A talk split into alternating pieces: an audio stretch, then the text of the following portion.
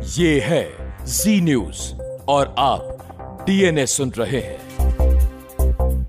आज आपने पाकिस्तान के प्रधानमंत्री इमरान खान का एक बहुत ही इमोशनल स्पीच अब से थोड़ी देर पहले सुना और ऐसा बहुत कम होता है कि भारत में सारे न्यूज़ चैनल्स पर पाकिस्तान के प्रधानमंत्री का कोई भाषण लाइव चल रहा हो। लेकिन आज भारत के पूरे मीडिया में, भारत के हर न्यूज़ चैनल चैनल पर आज पाकिस्तान के प्रधानमंत्री का ये भाषण लाइव चल रहा था। और आज न सिर्फ़ पाकिस्तान के लोग, बल्कि भारत के लोग भी अपने अपने टीवी सेट के साथ चिपक कर देख रहे हैं कि आखिर इमरान खान आज शाम को, आज रात को क्या करने वाले हैं। तो पूरी दुनिया ने, पाकिस्तान ने और पूरी दुनिया के लोगों ने यह सोचा था कि आज जब इमरान खान आएँगे तो वो अपना एक फेयरवेल स्पीच देंगे। और इमरान खान अब ये समझ चुके हैं कि वो हारने वाले हैं, अब उन्हें प्रधानमंत्री की कुर्सी से उतरना पड़ेगा। तो आज वो सुपर इमोशनल स्पीच के साथ अपना इस्तीफा लोगों के सामने रख देंगे। लेकिन इमरान खान ने ऐसा कुछ नहीं किया। इमरान खान ने यह कहा कि वो इस्तीफा नहीं देंगे और उन्होंने ये भी कहा कि वो एक क्रिकेट खिलाड़ी हैं और वो आखिरी गेंद तक खेलेंगे, आखिरी गेंद तक लड़ेंगे।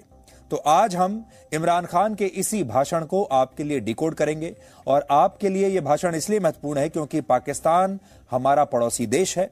पाकिस्तान में जो कुछ भी होता है, उसका सीधा असर भारत पर पड़ता है, भारत के लोगों पर पड़ता है। और अगर पाकिस्तान में इतना बड़ा बदलाव होता है कि वहाँ प्रधानमंत्री बदल जाए, सरकार बदल जाए तो भारत पर भी उसका बहुत असर पड़ेगा। इसलिए भारत की भी बहुत दिलचस्पी है इस पूरे के पूरे क्राइसिस में।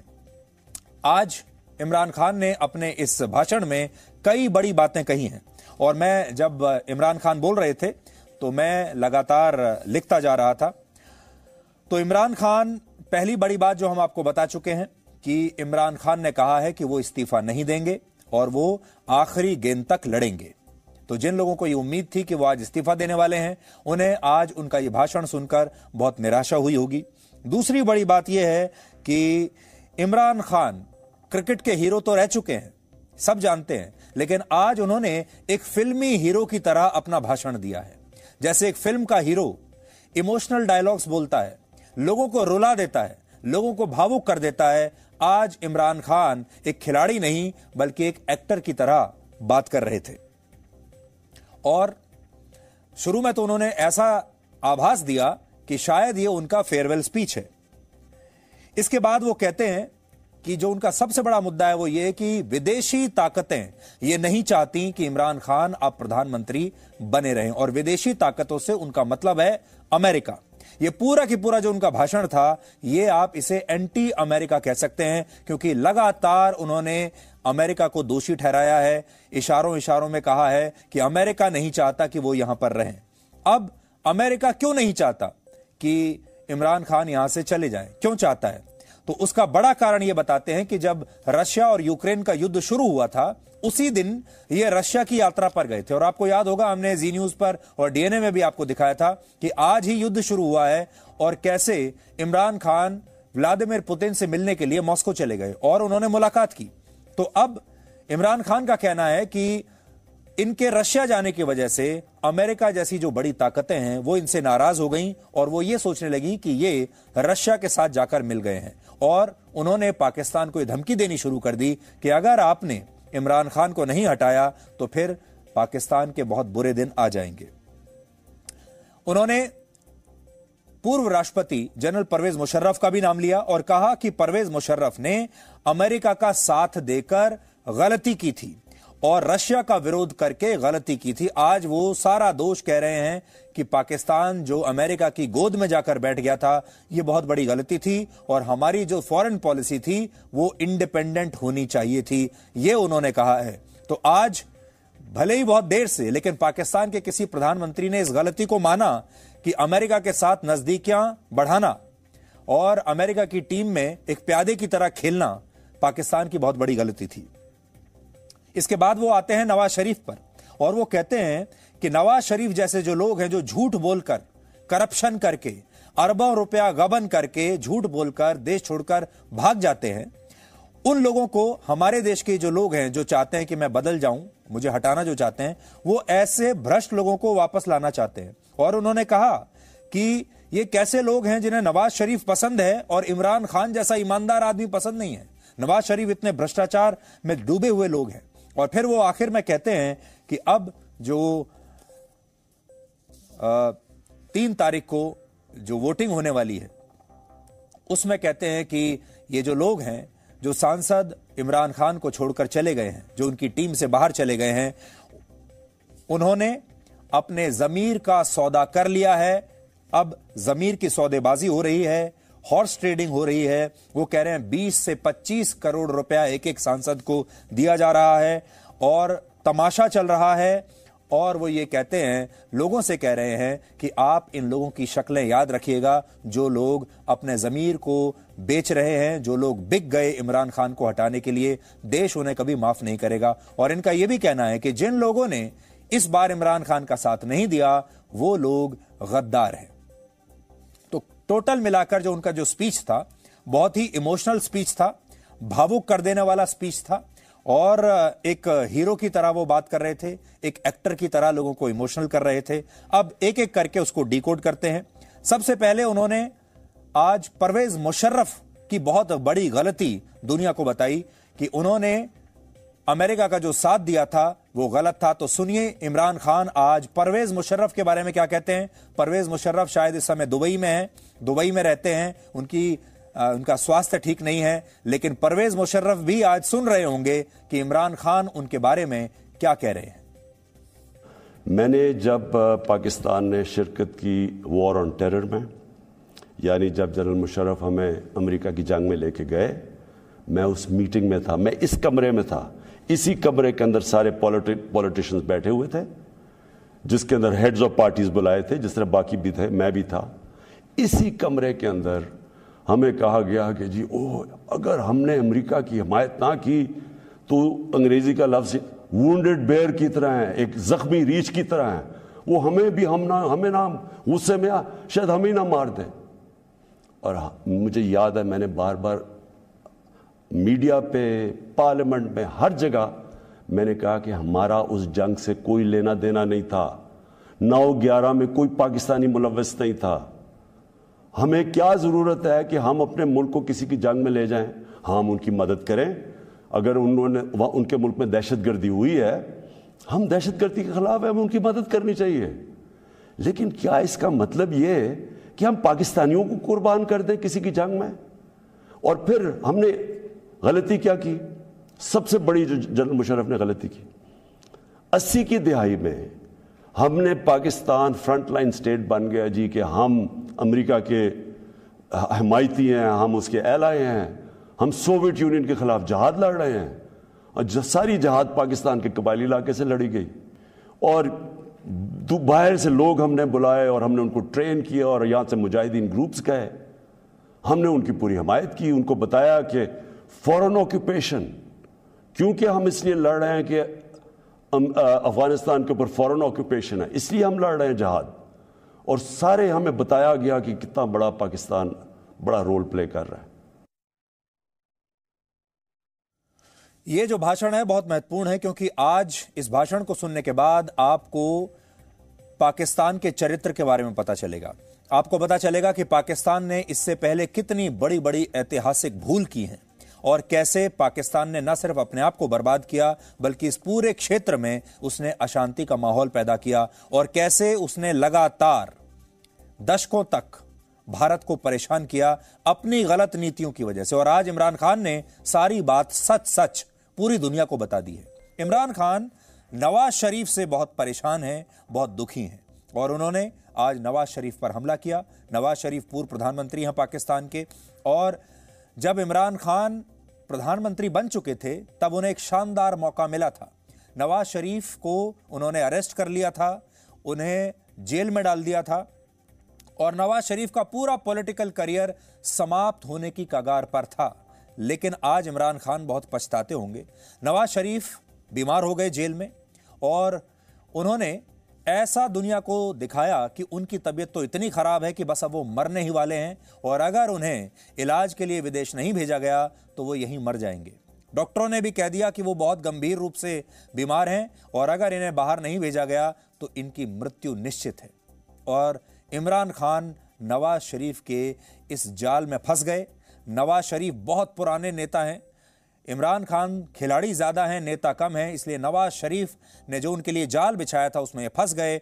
और इमरान खान ने जो सबसे बड़ी भूल की वो ये कि उन्होंने नवाज़ शरीफ को लंदन जाने दिया अपना इलाज करवाने के लिए। और एक बार नवाज़ शरीफ लंदन पहुँचे तो उन्होंने अपने तेवर बदल लिए, अपने स्वर बदल लिए और अब नवाज़ शरीफ बिल्कुल ठीक ठाक हैं, अब वो बीमार भी नहीं हैं और वहीं से बैठकर अब वो इस पूरे खेल को रच रहे हैं कि कैसे इमरान खान को यहाँ से हटाया जाए। तो आज नवाज़ शरीफ को लेकर इमरान खान ने अपनी बड़ी नाराज़गी दिखाई है। उन्होंने ये बात बोली तो नहीं है, लेकिन हम आपको आज ये बता सकते हैं, मन ही मन आज इमरान खान बहुत पछता रहे होंगे कि मैंने इतनी बड़ी गलती क्यों की? कि मैंने नवाज़ शरीफ जैसे नेता को यहाँ से भाग जाने दिया, खुद ऐसे समय में जब ये खुद प्रधानमंत्री थे, ये उसे रोक सकते थे, लेकिन इन्होंने ऐसा किया नहीं। आज देखिए कितना पछता रहे हैं। नवाज़ शरीफ का किताब में है कि वो नेपाल के अंदर नरेंद्र मोदी से छुप छुप के मिल रहा था अपनी फौज से बचने के लिए। डॉन लीक्स में क्या था? हिंदुस्तान को मैसेजिंग हो रही थी कि जनाब मैं फौज के साथ, अगर फौज ये करिए तो फौज करिए, मैं नहीं कर रहा। ये सोचिए कभी आप सोच सकते हैं कि मेरे आर्मी चीफ को, जनरल बाजवा को कोई बाहर की कुवत कहे कि जी ये दहशत गर्द है। और मैं चुप करके बैठा रहा और वो मेरी तारीफ़ करे और उसको बुरा भला कहे। जनरल राहिल शरीफ को नरेंद्र मोदी दहशतगर्द कह रहा था। दहशतगर्द का चीफ और नवाज़ शरीफ से दोस्ती थी और शादियों पर इन्विटेशन थी। ये इन लोगों को ये चाहते हैं। आसिफ जरदारी का बॉब वुडवर्ड की किताब के अंदर है कि उनके सीआईए चीफ जब उनसे कहता है, वो कोलेट्रल डैमेज की बात की। कोलेट्रल डैमेज का मतलब कि जब बॉम्ब गिरता है तो बेकसूर लोग मारे जाते हैं। तो उसको कहता है कि फ़िक्र ना करें अगर ड्रोन अटैक में बेकसूर लोग मारे जाते मुझे नहीं फ़र्क पड़ता। ये पाकिस्तान का प्रेसिडेंट कह रहा है, दूसरों को जो, जिसको थोड़ा सा, और किताब में वो लिखता है कि वो हैरत अंगेज हो, हैरत आती है कि ये कैसे मुल्क का सदर बात इमरान खान आज अपने इस भाषण के बाद इस्तीफा दे देंगे। आज उन्हें बड़ी निराशा हुई, क्योंकि उन्होंने साफ़ कह दिया कि वो इस्तीफा नहीं देंगे और वो आखिरी गेंद तक डटे रहेंगे। उन्होंने कहा, मैं फाइटर हूँ मैं लड़ना जानता हूँ, और जब मैं क्रिकेट खेलता था तो आखिरी गेंद तक मैं लड़ता था। हारता नहीं था, और इस बार भी वो यही कह रहे हैं कि मैं हारूँगा नहीं। मैं आखिरी गेंद तक खेलूँगा, चाहे मैं हारूं या जीतूं, लेकिन वो बात की बात है। और अगर मैं हार जाऊँगा तो वो ये भी कहते हैं कि मैं तो ईमानदार आदमी हूँ, मेरा घर है। मैं अपने घर में जाकर वापस वहीं चला जाऊँगा, अपने खर्चे उठाना जानता हूँ, और ईमानदारी से जहाँ मैं रहता हूँ, वहाँ रहता रहूँगा। मैं नवाज़ शरीफ की तरह भ्रष्ट नहीं हूँ। ये जो वोट हो रही है संडे को, इसमें कौन किधर जाएगा? मुझे लोगों ने किसी ने कहा, जी, वो इमरान खान, आप रिजाइन कर दें। मैं रिजाइन कर दूँ? मैं जो मेरे साथ क्रिकेट खेलते थे, वो सारी दुनिया 20 साल जो मैं खेली है, आखिरी गेंद तक मैं मुकाबला करता हूँ। मैं कभी हार ज़िंदगी में नहीं मानी। मैं तो वोट का जो भी रिज़ल्ट हो जाए, आप देखेंगे कि मैं तो उसके बाद और ज़्यादा तकड़ा होकर सामने आऊँगा जो भी रिज़ल्ट हो। लेकिन मैं ये देखना चाहता हूँ उस दिन ये मैं चाहता हूँ मेरी सारी कौम देखे कि कौन जाके अपने ज़मीर का सौदा करेगा वहाँ। और इमरान खान ने आज यह भी कहा कि उनकी सरकार की नीतियाँ भारत या किसी और देश के खिलाफ नहीं थी और उनका किसी भी देश से कोई विरोध नहीं है। पच्चीस साल पॉलिटिक्स शुरू की तो मैंने कभी आप मेरी कोई स्टेटमेंट पढ़ लें। मैंने हमेशा एक चीज़ कही, ना मैं कभी किसी के सामने झुकूँगा और ना अपनी कौम को किसी के सामने झुकने दूँगा। यानी अपनी कौम को किसी की गुलामी नहीं करने दूँगा। ये 25 साल कोई मेरी स्टेटमेंट्स अभी आप देख लें, कोई पुरानी मेरी वीडियोस हैं, कभी इससे पीछे नहीं हटा मैं। जब मैं इकतदार मुझे मिला तो मैंने तब फैसला किया कि हमारी फॉरेन पॉलिसी आज़ाद होगी। आज़ाद फॉरेन पॉलिसी का मतलब होता है कि वो फॉरेन पॉलिसी जो पाकिस्तानियों के लिए होगी, हमारे मफादात के लिए होगी। इसका कतई ये मतलब नहीं है कि हम किसी से दुश्मनी करेंगे। हम किसी को, के खिलाफ होंगे, हम कोई एंटी अमेरिकन होंगे या एंटी इंडिया होगा या एंटी यूरोपियन होंगे। मैंने तो मैं तो सबसे पहले, मैं वो पाकिस्तानी हूँ। सबसे ज़्यादा हिंदुस्तान के अंदर जो जानते थे और जो रिस्पेक्ट और मेरी दोस्तियाँ थी, वो मैं पाकिस्तानी था, क्रिकेट की वजह से। मैं अमेरिका को बड़ी अच्छी तरह जानता हूँ, उनके पॉलिटिशियंस, उनके लोगों को जानता हूँ। इंग्लैंड को तो आप इस तरह के मेरा दूसरा घर था एक वक्त तो मैं तो जानता हूँ। मैंने कभी ये नहीं, कभी किसी भी इंसानी माशरे, मैं कभी उसके खिलाफ हो ही नहीं सकता। हाँ हम उनके अंदर जो उनकी गलत पॉलिसीज़ है, उसकी मैं तनकीद करता हूँ। तो आज आपने देख लिया कि इमरान खान, जो कि प्रधानमंत्री हैं पाकिस्तान के, वो खुद कह रहे हैं कि एक स्वतंत्र विदेश नीति होना किसी भी देश के लिए बहुत ज़रूरी है। और पाकिस्तान की स्वतंत्र विदेश नीति नहीं रही है। उन्होंने शुरुआत में ही कह दिया कि परवेज मुशर्रफ ने बड़ी गलती की कि उन्होंने अमेरिका का साथ दिया और रशिया के खिलाफ जाकर खड़े हो गए। यहाँ आपको आज ये समझना होगा, भारत के लोगों को कि भारत की जो विदेश नीति रही है, वो कितनी स्वतंत्र रही है। हम अमेरिका से भी बराबर की दूरी मेंटेन करके रखते हैं और रशिया से भी बराबर की दूरी मेंटेन करके रखते हैं। और इस बार आपने देखा होगा, यूक्रेन के युद्ध में भी भारत अकेला ऐसा देश है जो अमेरिका से भी बात कर रहा है और रशिया से भी बात कर रहा है, यूक्रेन से भी बात कर रहा है और ये सारे देश, चाहे वो नेटो देश हो, चाहे वो अमेरिका हो, चाहे वो चाइना हो, चाहे रशिया हो, सबके विदेश मंत्री प्रधानमंत्री भारत आ रहे हैं और भारत के साथ बातचीत कर रहे हैं। इसे कहते हैं स्वतंत्र और मज़बूत विदेश नीति, जो कि इमरान खान को पाकिस्तान में नहीं मिली। इमरान खान ने आज यह भी कहा कि पाकिस्तान इस समय चींटियों की तरह रेंग रहा है और लोग उन्हें दूसरे देशों का डर दिखा रहे हैं। हम पकड़ लेते हैं दूसरा रास्ता, जो हम समझते हैं कि बड़ा आसान रास्ता है। अच्छा जी, वो फलाना ने हुक्म दे दिया, हम तबाह हो जाएँगे। अगर उसने वो वो फलाना मुल्क नाराज़ हो गया तो हमारा ये हो जाएगा। हम रींग रहे हैं ज़मीन के ऊपर। हम चूंटियों की तरह रींग रहे हैं। तो मैं सबसे पहले कि जब मैंने 25 साल पॉलिटिक्स शुरू की तो मैंने कभी आप मेरी कोई स्टेटमेंट पढ़ लें। मैंने हमेशा एक चीज़ कही, ना मैं कभी किसी के सामने झुकूँगा और ना अपनी कौम को किसी के सामने झुकने दूँगा।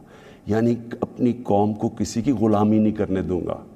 ये 25 साल, कोई मेरी स्टेटमेंट्स अभी आप देख लें, कोई पुरानी मेरी वीडियोस हैं, कभी इससे पीछे नहीं हटा मैं। और सबसे बड़ी बात इमरान खान जो आज कह रहे हैं कि आज उन्हें ये जो दिन देखने को मिल रहे हैं, जो उन्होंने सबसे बड़ा आरोप लगाया है कि कुछ बहुत बड़ी विदेशी ताकतें हैं जो उन्हें हटाना चाहती हैं, जो उनसे नाराज़ हो गई हैं और जो पाकिस्तान के दूसरे हुक्मरानों को ये धमकी दे रही हैं कि अगर तुमने इमरान खान को नहीं हटाया तो पाकिस्तान के बुरे दिन शुरू हो जाएँगे। उनका ये मानना है कि ये सब कुछ शुरू हुआ उनके रशिया के दौरे से। वो जब रशिया गए पुतिन को मिलने के लिए, देखिए तस्वीरें आपके सामने आज उन्होंने कहा कि उनकी रशिया यात्रा से कुछ देश उनसे नाराज़ हो गए और अब वही देश उन्हें अस्थिर करना चाहते हैं, उनकी कुर्सी से हटा देना चाहते हैं। ये जो तस्वीर हम आपको दिखा रहे हैं 24 फरवरी की तस्वीर है रशिया की राजधानी मॉस्को की। और ये वो समय है जब यूक्रेन और रशिया के बीच युद्ध शुरू हुआ ही था। और ऐसे समय में जब लोग बाकी के जितने दुनिया के जो बड़े बड़े देश थे, वो बहिष्कार कर रहे थे रशिया का और रशिया के ऊपर पाबंदियाँ लगा रहे थे। ऐसे में इमरान खान पुतिन से मिलने के लिए चले गए और देखिए पुतिन की बगल में जाकर बैठ गए। उनका कहना है कि ये रशिया की यात्रा ही उन पर बड़ी भारी पड़ी और उसी की वजह से आज ये सब हो रहा है। देखिए। क्या ये हमारी हैसियत है? 22 करोड़ के हम कौम हैं। कि हमें एक कोई बाहर का मुल्क और कोई वजह भी नहीं बता रहा। कोई इसमें कोई वजह नहीं, बस ये कोई एक एक चीज़ बता दी कि जी वो इमरान खान ने अकेला को फैसला किया रूस जाने का। हालाँकि जब रशिया जाने का फैसला था, इसके अंदर हमारी सारी फॉरेन ऑफ़िस की पूरी मुशावरत थी। हमारी सारी अस्करी क्यादत की मुशावरत पूरी थी। मैंने बल्कि फॉरेन सेक्रेटरीज को इसी कमरे में बुलाया जो पुराने रिटायर्ड थे, उनसे हम मुशावरत करके गए। लेकिन इसके अंदर लिखा हुआ कि नहीं, सिर्फ़ वो हमारा एम्बेसडर उनको बता रहा है कि नहीं, ये मुशावरत से। उसने कहा, नहीं, ये सिर्फ़ इमरान खान की वजह से गया और फिर उन्होंने ये जो बाकी लिखा कि अगर जब तक वो है तो हमारे ताल्लुक अच्छे नहीं हो सकते। अब मेरा सवाल ये है कि वो असल में ये कह रहे हैं कि ये जब जाएगा तो जो बाकी जो आएँगे वापस, जो दूसरे इमरान खान की जगह आएँगे, उनसे हमें कोई मसला नहीं है। तो मैं असल अपनी कौम के सामने ये चीज़ रखना चाहता हूँ। मेरा ये जो आज आपसे बातचीत करने का है ये तो नहीं है कि कोई बाहर से एक मुल्क चले ये कह दे कि हाँ जी, हमें नहीं पसंद आपकी फॉरेन पॉलिसी पता नहीं कोई वजह क्या बता रहा है कि जी आप रूस चले गए। वो तो और यूरोपियन लीडर्स भी रूस चले गए थे। लेकिन खास पाकिस्तान को कि आप क्यों चले गए हैं जिस तरह कि हम कोई उनके नौकर हैं?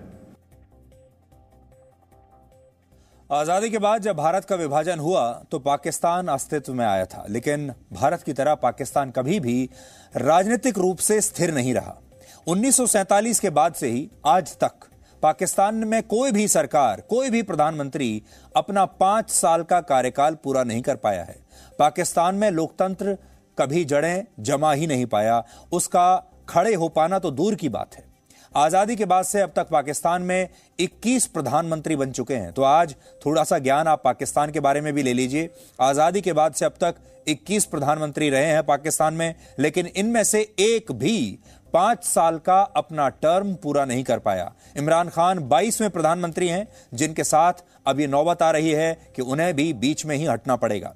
पाकिस्तान की राजनीतिक अस्थिरता को आप इस सूची के ज़रिए देख सकते हैं।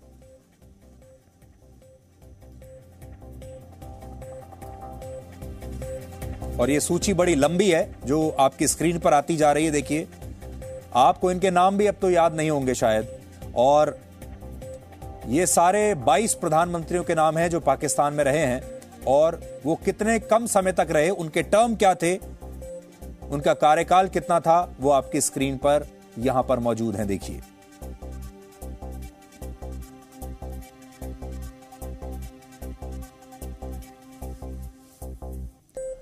अब आपको बताते हैं कि पाकिस्तान में इमरान खान की सरकार संकट में आखिर क्यों है और नंबर गेम क्या है? पाकिस्तान की नेशनल असेंबली में, जो कि उनकी सांसद है, उनकी उनकी संसद कहलाती है नेशनल असेंबली, वहाँ पर कुल सदस्यों की संख्या है 342 लेकिन इमरान खान की पार्टी के एक सांसद की मौत के बाद यह संख्या फ़िलहाल 341 है।